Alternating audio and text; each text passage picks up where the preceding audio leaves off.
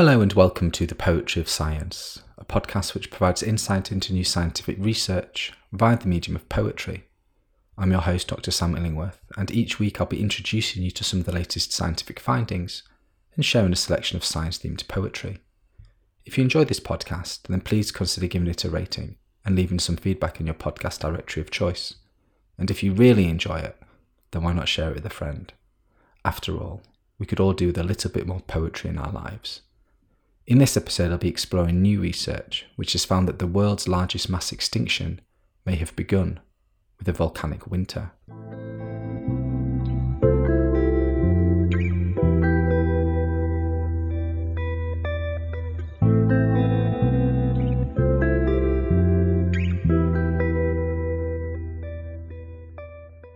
Greying mists once blocked out the sun. Clouds of copper casting frosty shadows across cloaked and ancient skies. A false and deadly portent for the warmth that was to come. Seasons lost to time, smothered in beds of ash that furrowed pitifully in their haste to escape.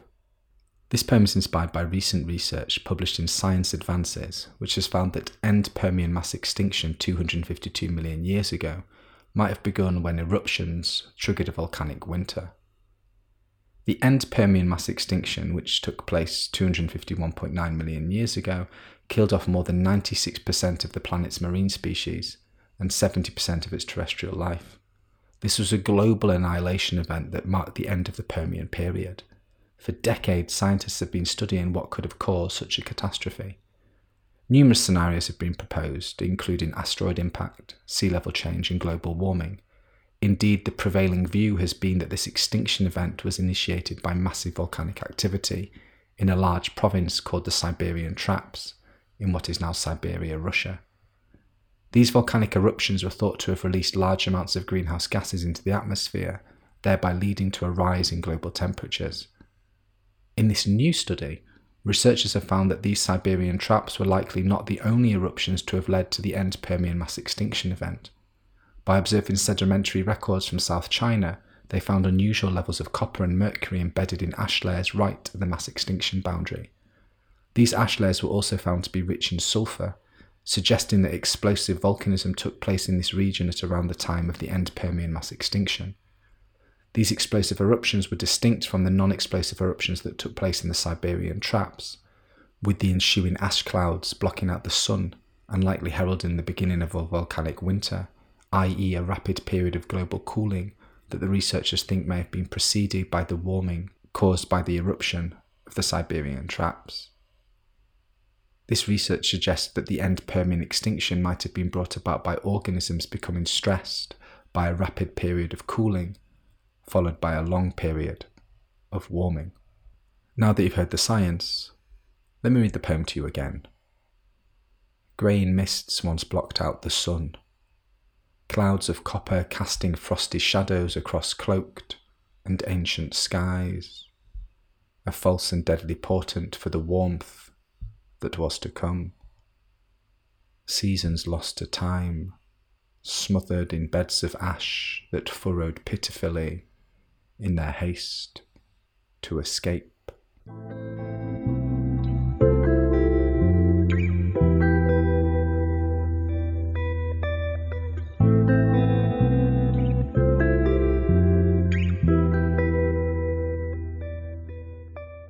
In this section of the podcast, I'd like to share a poem written by another poet on a topic related to the science that has been discussed so far.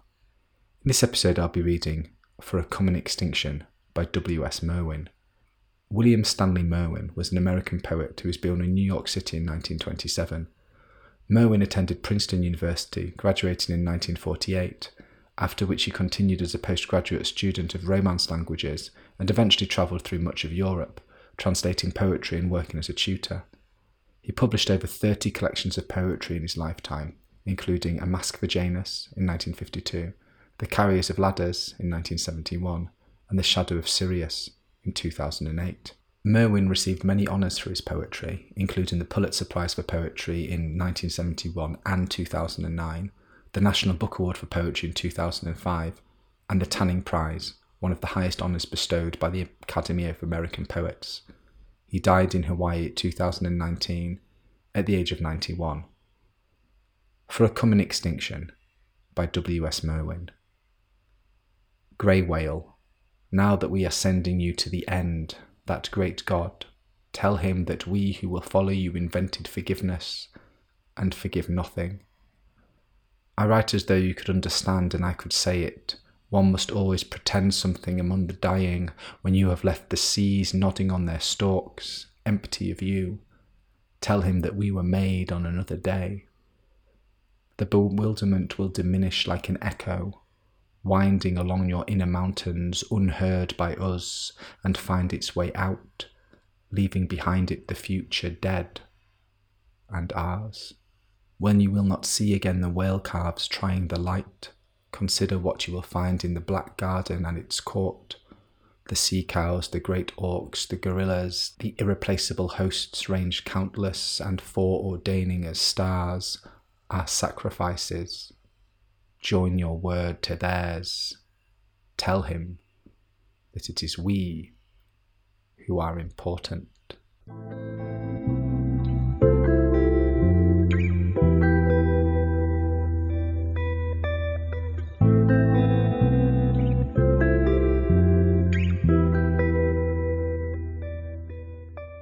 Thank you for listening to the Poetry of Science. If you want to find out more about the scientific study featured in this episode, or read any of the poems in full, then please visit the show notes at scipoetry.podbean.com.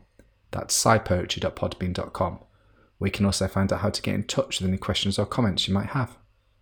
Thanks for listening.